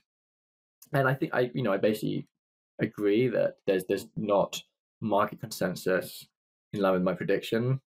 I, I think what it's a little bit less clear um, in terms of how efficient you should expect the market to be in this case. It's, it's unclear how easy it is to make lots of money via you know having a prediction which is different to the market, and unclear whether you know a few people you know making bets and, and making money off this is going to kind of shift the market to be back in line with our expectations. I, I'm kind of uncertain as to whether to interpret the the evidence as the market is efficient and everyone kind of there's a consensus that you're wrong versus there's you know most people think you're wrong but it's possible that the people who are most informed actually agree with me um, but they haven't been able to shift the overall um, market because there's there's not enough of them um, and the market isn't sufficiently responsive to, to to the kind of investments that they're making what are some of the strongest objections you've heard to you to the to the picture we've sketched here of quite fast takeoff speeds? Is it around bottlenecks in the economy that we talked about, or is it something else? So I'd want to distinguish between the capabilities and the impact takeoff speeds. So on the capability side, probably the strongest objection um, I've heard is that it's, it's one that we touched upon already that simply scaling up the current approaches um, won't be sufficient to get us all the way to AGI. And, and the version of that objection, which I find the strongest, is one that says, yes, you can probably do it eventually within the deep learning paradigm. But to get to, to AGI, there's going to be a lot of kind of nitty gritty work and, and kind of reconceptualizing exactly how you're deploying your systems and adding things like memory and adding other kind of bells and whistles. Um, and that's not going to happen very quickly. And um, you know, the framework I'm using it abstracts away from a lot of that complexity and just has this kind of oversimplified notion of the quality of algorithms. Maybe actually that that simplification is leading us astray in a significant way, and there's going to be kind of algorithmic barriers to AGI within the deep learning paradigm that that are very difficult to overcome. If that's the case, then I think that could that could delay takeoff. And another thing that could delay takeoff relative to my uh, model, and which you know it actually does update me, is the possibility that we're we're bottlenecked on the data um, for getting AGI or for getting um, superhuman systems, where there's been kind of this massive reserve of available data online that we've been benefiting from in recent years. But once we're trying to get to superhuman performance, it's going to be harder to elicit that from existing types of data because existing data will not um, kind of exhibit superhuman performance um, as readily as as it does human performance because you know, the data is produced by humans. And so I could see there being a, a, bit of a slowdown or a bit of a kind of yeah, a bit of a headwind in terms of you know going past the human level because of because of that, um, and because of more generally running out of the internet data that has so far been readily available. So those are the two objections on the on, the capability takeoff side, and then on the um, on the impact takeoff, this kind of economic impact stuff. I think that there's no one objection which I find hugely convincing. What one thing you can say that that I do find somewhat convincing is just to say that there's loads of loads of different possible bottlenecks. There's kind of the time to design physical robots that will need to actually do physical work that, that you'll need to actually really change economic growth. There's kind of limit limits of on physical resources you can use to drive the AIs and the robots. There's time that you need to do experiments. There's bottlenecks from kind of humans resisting being replaced and from um, regulations. And maybe you know none of these bottlenecks is individually enough to really block AI, but they all combine together and they just really drag out the time of AI's economic impact. And then maybe by the time AI is widely deployed, then for some reason or other, it's not able to to drive really transformative tech progress because maybe by then we've kind of already reached the ultimate limits to technology. I mean, that that's the part of the story which I, I don't find that convincing. My, my, overall honest view is that I think there will be a lot of bottlenecks. I think they'll eventually be overcome, and at that point, I expect things to be very, very crazy. But if there is somehow a way that it could take us so long to remove all these bottlenecks that there's no room for kind of AI to drive much faster technological progress once they're removed, and that that would be that that would where, where I'd go if I was trying to, to, to give the strongest story for why why why this is all wrong. Yeah, what what's something you've changed your mind on over the course of of writing this report? Um, one one thing you mentioned as a takeaway is that you you now think that it's it's more difficult to avoid getting to artificial general intelligence by 2060. Is that the biggest takeaway, or are there other things? That's one big takeaway. Um, so that was, you know, thinking about these feedback loops both the investment feedback loop and the AI automation feedback loop made me realize that you know even if we don't get to AGI um, that can do all cognitive tasks by let's say 2040, it seems hard for me to imagine we haven't got to AI that makes you know a lot of money in the economy and to AI that um, you know is able to automate you know a pretty significant fraction of the cognitive work involved in automating AI R&D. And so once you get to that kind of first stepping stone, that's going to stimulate further investment and that will accelerate further AI progress, and it becomes quite hard for me to imagine a world where we don't get not impossible, but it becomes harder for me to imagine a world where we don't get AGI by 2060 because I kind of have to really lower the capabilities of what AI can do by 2040 to, to such a low point that it, it no longer, you know, I, I no longer really believe those predictions. There really is the possibility that this AI automation feedback loop goes pretty quickly, that regulations don't interfere with it very much because R&D is typically not a very regulated field and that you could get some really scarily fast progress in the underlying AI technologies around the time at which we reach um, human level systems. I mean, even if it doesn't immediately have economic impacts, I think in terms of the risks that that could pose, that would be very risky and destabilizing if it does in fact happen as, as quickly as it seems maybe technologically feasible. Yeah, I think it's it's worth spending a little time on that picture. I've been walking through a, number of objections to your model and, and to your, your view of AI progress if we simply assume that that your view is correct and we take your uh, kind of most likely uh, way that things will go, how does it look to you? And and I think we should spend more time reiterating why why this would be potentially dangerous. One scary possibility is that AI systems developed in let's say 2030 are able to automate a very large fraction of the work done by AI researchers, let's say, able to automate 80% of that work. They do not themselves pose the most extreme risk. They don't themselves pose the risk of um, disempowering humanity. They pose other risks, but but not that particular risk. But what they do is they enable progress from that point to be significantly faster. They're they're they're helping NVIDIA design significantly better AI chips and so the pace at which those AI chips are improving is three times as fast as it is today. And similarly, they're allowing the design of AI algorithms to be significantly accelerated, let's say again, three times faster than it is today. so rather than the quality of AI chips doubling every two years, it's doubling every eight months. And um, rather than the quality of AI algorithms doubling every um, 12 months, it's doubling every four months. And then this leads to it to only be um, you know a, a, couple of years later that we have AI that can not only do 100% of the tasks done in AI R&D, but are actually significantly superhuman on many dimensions. And then we've got this this period of just a, a small number of years where some of the most extreme risks from AI are emerging. In particular, the risk of um, superhuman AI systems that humanity loses control of, that ultimately end up determining the future of um, how history plays out. And because it's happening in just a few years, we don't have much time to study those systems and understand the risks they pose. We don't have much time to use slightly weaker systems to help us solve the problem of controlling those stronger systems. We don't have time to get governance proposals in place that that manage these risks because regulations typically take a long time to to come into play. It's hard for labs to coordinate without that governance. Hard for labs to coordinate on going slower than they um, would be able to if they just plowed on full speed ahead. And so we end up just kind of hoping for the best and um, some actor develops superhuman systems without really properly understanding what those systems are capable of and um, what the risks are. Are we potentially helped by the fact that if this transformative AI is quite close, then it'll probably be developed by companies that we know of and by with techniques that we are already aware of? Is this any reason for hope here that because these these paradigms of these companies are are well known, it might be easier for us to control them, even though it's uh, everything is happening incredibly quickly? Interesting question. I think it's true that if we switch to a totally new paradigm of AI development, then that might undermine some of the work we've already done in terms of how to understand and control these systems.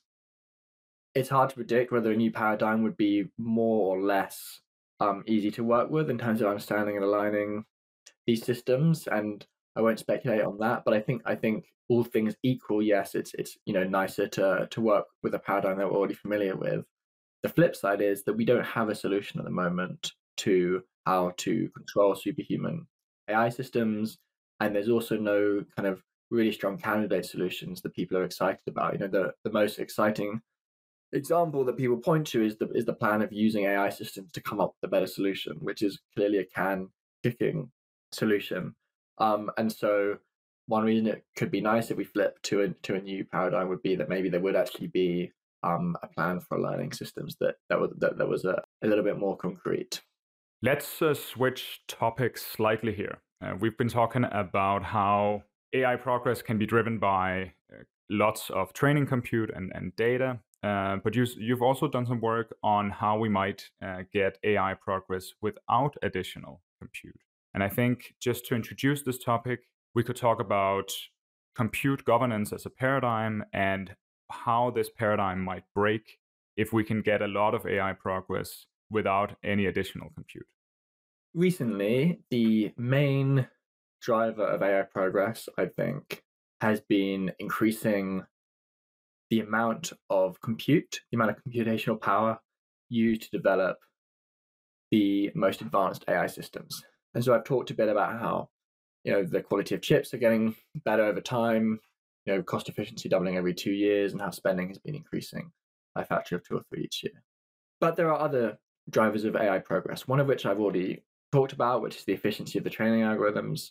I mentioned that you're able to use um, your compute twice as efficiently um, this year compared to last year due to improvements in those algorithms. And there are actually other drivers of AI progress that I haven't even discussed yet. So there's improvements in data, for example, reinforcement learning from human feedback um, is a mechanism for using data from humans to kind of tweak the performance of a model like GPT-4 after it's already been trained on a huge amount of internet text. There's a technique called constitutional AI that was developed by Anthropic, where AI models review their own outputs, score themselves along various criteria, and that you know is then used as data to improve that AI model. Um, and then there's other kind of improvements in data, like through um, creating high quality data sets in things like mathematics and the sciences. And there was recently a very large improvement in mathematical abilities of language models with a paper called Minerva, where the, the main thing they did is they just took a lot of maths and science papers and they just um, cleaned up the data for those science papers so that um, previously certain mathematical symbols had not been correctly represented in the data. And so, you know, the data hadn't really shown language models how to do maths properly. And they cleaned that data so that now all the symbols were represented correctly. And just from that data improvement, mathematics performance improved very dramatically. So that's that's a source of improvement which which isn't from compute or from better algorithms, it's just from high quality data. Then there's improvements coming from better prompting. people may have heard of um, the prompt think step by step or chain of thought prompting, where you just simply encourage a model and um, you give it a question like, you know, what's 32 times 43? And instead of outputting an answer straight away, you encourage it to think through step by step. So, you know, does some intermediate calculations. Um, and that can improve performance significantly on certain tasks, especially tasks like maths and logic that require or benefit from intermediate reasoning. There's other prompting techniques as well, like few shot prompting, where you give um, the AI few examples of what you want to see that can significantly improve performance. And I think this is, is kind of funny that this this might be similar to how humans work. So if you ask yourself to to to think through a problem step by step, you probably get a better result than than just coming up with an answer immediately. If you ask yourself to generate five answers to a question, you might get get a better result than if you if you only generate one and so on. Yeah, yeah, I, I completely agree. I think there's there's an analogy there for sure. So we've had improvements driven by better data, improvements driven by better prompting. Um, there's also been improvements driven by better tool use. There's a paper called Toolformer where they train a, a language model that was initially just trained on text. They train it to use a calculator and a calendar tool and um, an information database, and then it's able to learn to, to use those tools and actually ultimately it kind of plays a role in generating its own data for using those tools. Then its performance again, as you might expect, improves on downstream tasks. GPT-4, if you if you pay for the more expensive version, you can um, you can enable plugins which allow um, GPT-4 to use various tools like web browsing and um, use a code, code interpreter to, to, kind of run um, code experiments. Um, so that's been driving um, improvement. There's there's a kind of class of techniques I'm referring to scaffolding, where the AI model is kind of prompted to do things like check its own answer and find improvements, and then kind of have another go at its answer, where it's prompted to kind of assign, break the task down into subtasks, and then um, kind of assign each of those subtasks to another copy of itself, where it's prompted to kind of reconsider its high level goal and, and how its actions are currently kind of helping or not helping achieve that goal. That kind of scaffolding underlies um, Auto GPT, which which people may have, may have heard of, a kind of agent AI that is powered by GPT-4 and, and this scaffolding that kind of structures the um, GPT-4's thinking. How much do you think we can gain from these techniques that kind of uses the output of one AI in order to generate data that's then used to to to improve the the AI itself? Um, do you think we can make up for potentially running out of human generated data by using this AI generated data? I think that that will be one one tool that is used to get around the data problem. Yes, so you can imagine AIs paraphrasing existing internet documents so that they're not exact repeats, but maintain the meaning, and then training on those. Already, there are papers where um, AI generates attempted solutions, for example, to a coding problem, and then those are checked kind of automatically, and then only the good solutions are then fed back into the training data. That there will probably be lots of creative ways in which AI companies are trying to produce more high quality data, and increasingly they'll be able to leverage um, kind of capable AI systems to produce that. While while AI systems are less capable than humans, there's going to be a, a limit there because ultimately the, the, data from the internet is coming from from humans, and so the data the AI is producing might be less lower quality. And there are also problems you get at the moment where if you continually train on data that you're producing, then progress does tend to stall, as I understand it um, from the papers I've read. But um, I think they'll be they'll be pushing on improving those techniques. There's a long list of ways we might get AI improvements without additional uh, compute. The last one I wanted to mention was um, efficiency gains. So shortly after ChatGPT 3.5 was released, um, there was a turbo ChatGPT 5 that was released that was much faster and much more efficient in terms of the amount of compute that was used by OpenAI's servers. And there are various techniques like quantization and flash attention that just allow you to run a model with a very similar performance to your original model, but use less compute to do so. And so that, that that's again, you don't you don't need additional computer chips to, to benefit from that improvement. And say all, all the improvements I've, I've, I've listed here are ones that that you can do without getting more compute. And why would all of these improvements without additional compute be a problem for the paradigm of compute governance? Compute governance is one, I think, very exciting approach to governing the risks from advanced AI. And so, you know, very briefly, Um, the idea behind the approach is that there are a very small number of organizations that produce the chips for the top AI systems today. And there are also you know a small number of organizations that produce some of the equipment that you need to produce those chips chips in the first place. Um, so TSMC in particular is you know the only organization that produces the AI chips um, at the very top of the range. And then there's a company called ASML, which is the only company that's able to make the equipment which is used to produce those chips. So there's a very concentrated supply chain for for, for cutting edge AI chips. And so it, it seems like it could be possible to um, use that concentrated supply chain to track where the best computer chips go, who they're sold to, who controls them, and thereby track who is able to develop the most powerful and dangerous AI systems. Then that gives you a way to to, to monitor what those actors are doing and how quickly they're increasing the capabilities of their AIs because you can see, okay, we know that no one's going to, you know, train, uh, you know, an AI that's, you know, significantly better than the best yet because we know where all the computer chips are and no one has enough computer chips to train an AI that's that good. Um, so we have some kind of assurance. Yeah, but that begins falling apart if AI companies can get AI progress kind of internally in their companies without buying lots of new chips, without relying on these supply chains simply by all of these techniques uh, you sketched out. How big can the gains from all of these techniques be, do you think? Yeah, it's a great question. I agree. It's it's a it's a kind of scary possibility. One caveat I want to add right up front is I don't think that these techniques alone, with small amounts of compute, are going to be enough to develop really dangerous systems.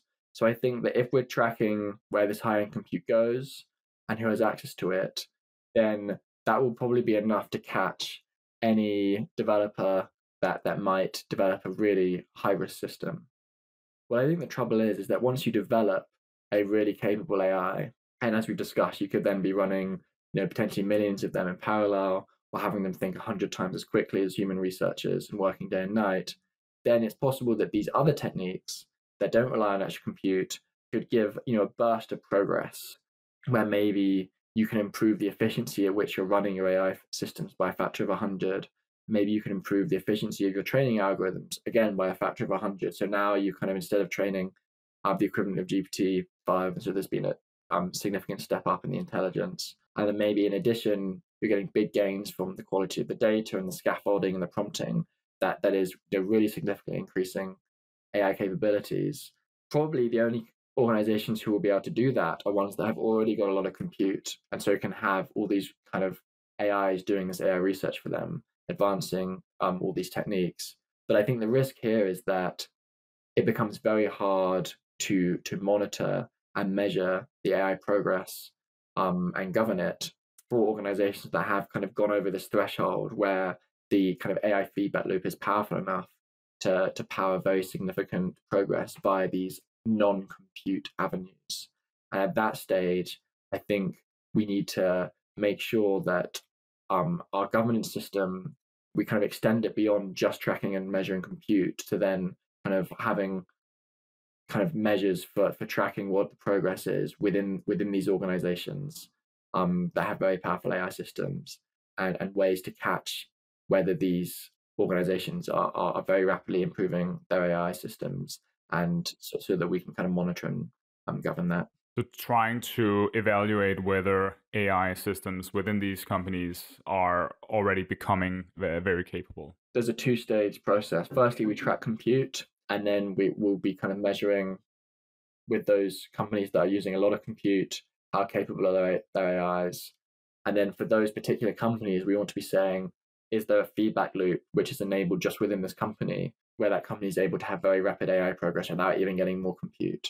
And so we just need to be kind of um, monitoring those top AI companies in this way. Yeah, I think there's uh, there's some excitement about uh, evaluating these models for dangerous capabilities. I, I think one one question I always have there is is just if a model fails some evaluation, uh, what do we do then? I think that we want companies to pre-commit to what they're going to do if models fail a particular evaluation ahead of time so that there's, there's no ambiguity. There should ideally be a process in place which prevents the company from just saying, ah, let's just go ahead anyway, even if in advance they'd have said that this was this was a cause for concern. So you can imagine a process where an AI company publicly commits to do a certain test for dangerous capabilities.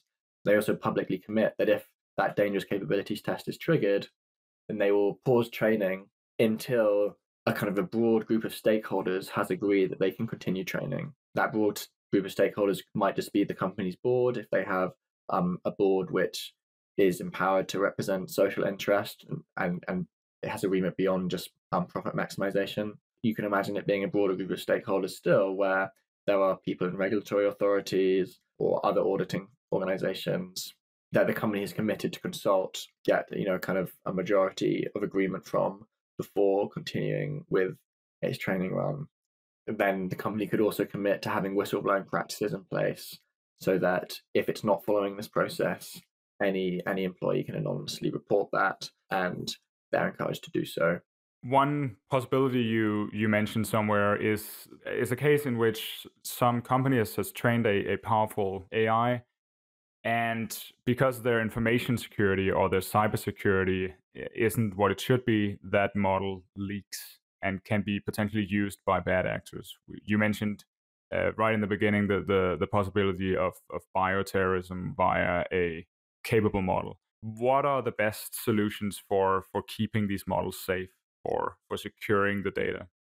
My understanding is that companies are not at, at the stage where they can say that their models are being kept safe that certainly if a state actor wanted to steal the weights of a cutting edge AI system, they would be able to do so very easily and probably even kind of lesser, you know, kind of smaller threats than that might be able to steal the more weights without an excessive amount of effort.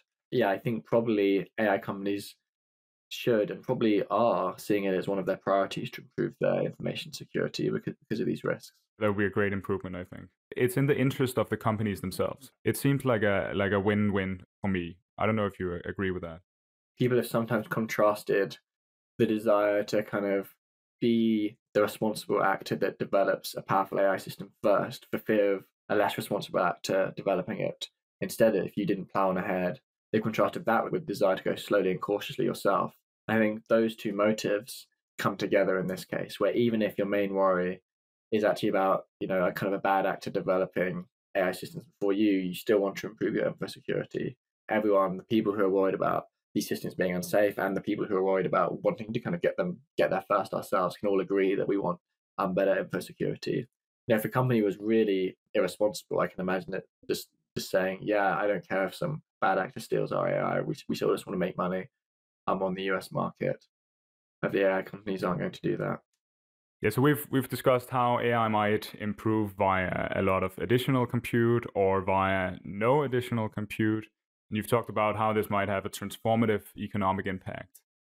One, question I have is if you take an all things considered view of this, do you think that this will turn out well for humanity? Because a lot of economic growth could be fantastic and has been fantastic for, for living standards in the past could we be entering uh, into a, a, great time or, or, or could we potentially uh, be into, entering into a, a dangerous time? I think it could be really good or it could be really awful.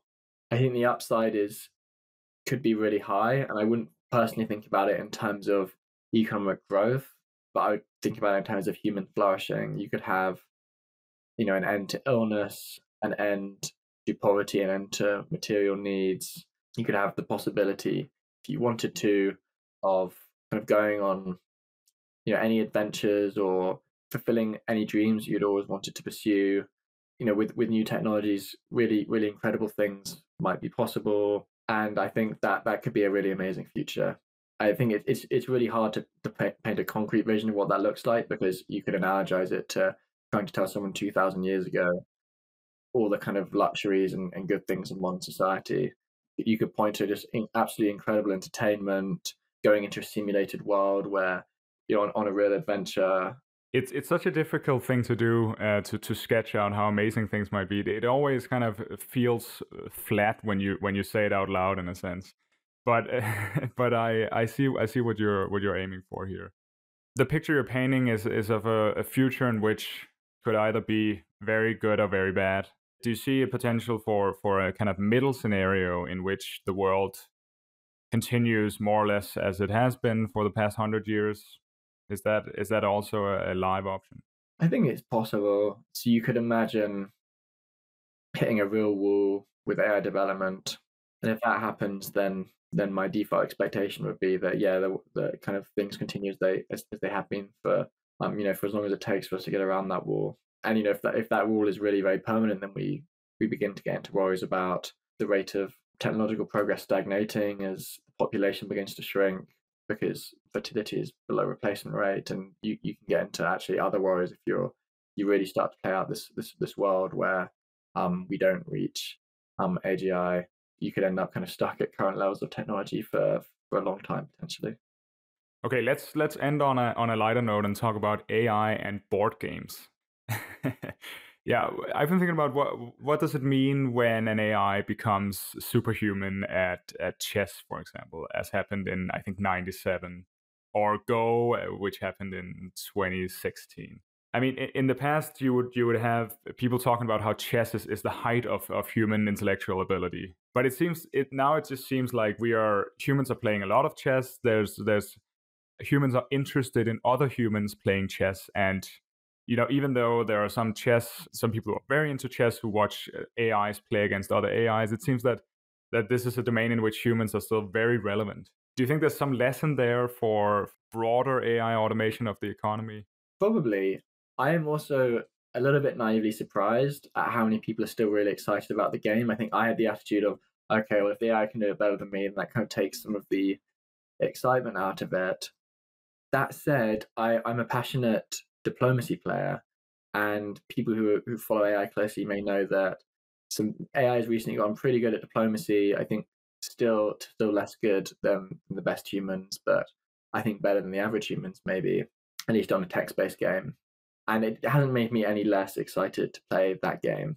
So I, think I was probably just kind of not not not adequately imagining what what it would feel like for AI to um to kind of be matching my performance in chess maybe an, an implication could be you know even once AI is, is better at kind of any any task that you can imagine in the economy, there's still going to be people who are willing to pay for humans to do tasks because that's that's something they find particularly interesting. You know, we're still interested to watch humans play chess. We'll probably still be interested to see humans um, produce art. Maybe we'll still want to kind of have human carers, human priests.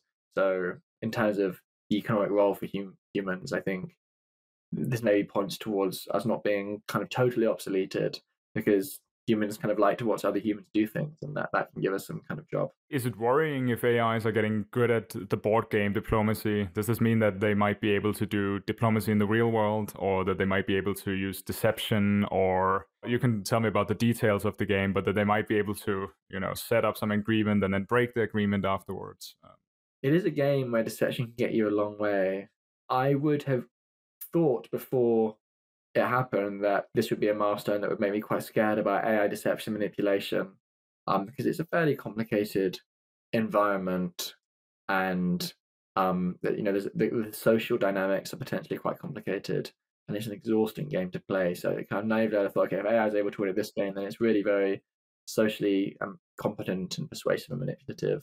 In fact, you know, when you see the system, particular AI system that's actually able to you know match kind of somewhat amateur human performance on on diplomacy. It's not not nearly as, as, as scary as you might have imagined. It's it's a kind of it's trained on loads and loads of different examples of diplomacy in particular, and loads of examples of messages that humans sent in diplomacy games. And it's got a kind of engine which is custom built for choosing what diplomacy moves to make that won't easily generalize um, outside of that domain. It, you know, it seems like it's actually reaching that threshold, not by kind of thinking of new ingenious plans and manipulating humans on an untold level, but just kind of by really learning the mechanics of the game and not making mistakes and being consistent, and reliable. And so it, it's actually a lot less scary than I would have thought. And I think it speaks to the difficulty of designing in advance uh, a benchmark that, that measures a scary capability that will actually, when it, when that benchmark is passed, will actually make you scared. Because often, you know, you, you pick a benchmark which seems scary, but then the, the AI system that, that matches that benchmark just doesn't doesn't actually end up being as scary as you, you thought it might be. Maybe in 2015 or so, DeepMind talked about a, a strategy for, for getting to artificial general intelligence, which involved playing ever more complex sport games and having these reinforcement learning agents in these uh, in these kind of worlds where they're able to navigate more and more complex and, and real world uh, games. That's one strategy to to artificial general intelligence that that kind of points towards more agency for the AI. You could call this the current paradigm of uh, large language models. There's also a similar kind of convergence towards agency in AI. At least that's uh, that's what I'm hearing. Why is it that both of these strategies push towards more agency or more agent-like behavior in AI? I think the main thing pushing language models towards being more agent-like is that it's useful to have an agent because an agent can be more autonomous and can do more open-ended tasks and potentially automate larger chunks of your workflow. And I think that's that's why I expect people to continue to try and improve on and iterate things like AutoGPT that turn language models into agents. So I think probably there is there is there is a kind of economic force pointing in the direction of, of creating agents and just a general, you know, we want to use the AI to do useful things in the world. Therefore we'll kind of try and make them more more agentic and autonomous. I think there's probably a different thing that explained DeepMind's approach where they were using reinforcement learning. They were probably making a bet that that was just the most promising technological trajectory to, to get to that endpoint of an agent was by just kind of training agents the whole way. And it's been kind of quite good news from my perspective that actually it seems like it makes more sense to first just train language models to kind of imitate human text um, and then later compose these kind of little chatbots into agent like things because that I think makes it more promising that we could actually understand why these agents are behaving the ways that they are. Tom, um, thanks for spending a lot of time with us. It's been very interesting for me. Thank you so much. It's been a pleasure.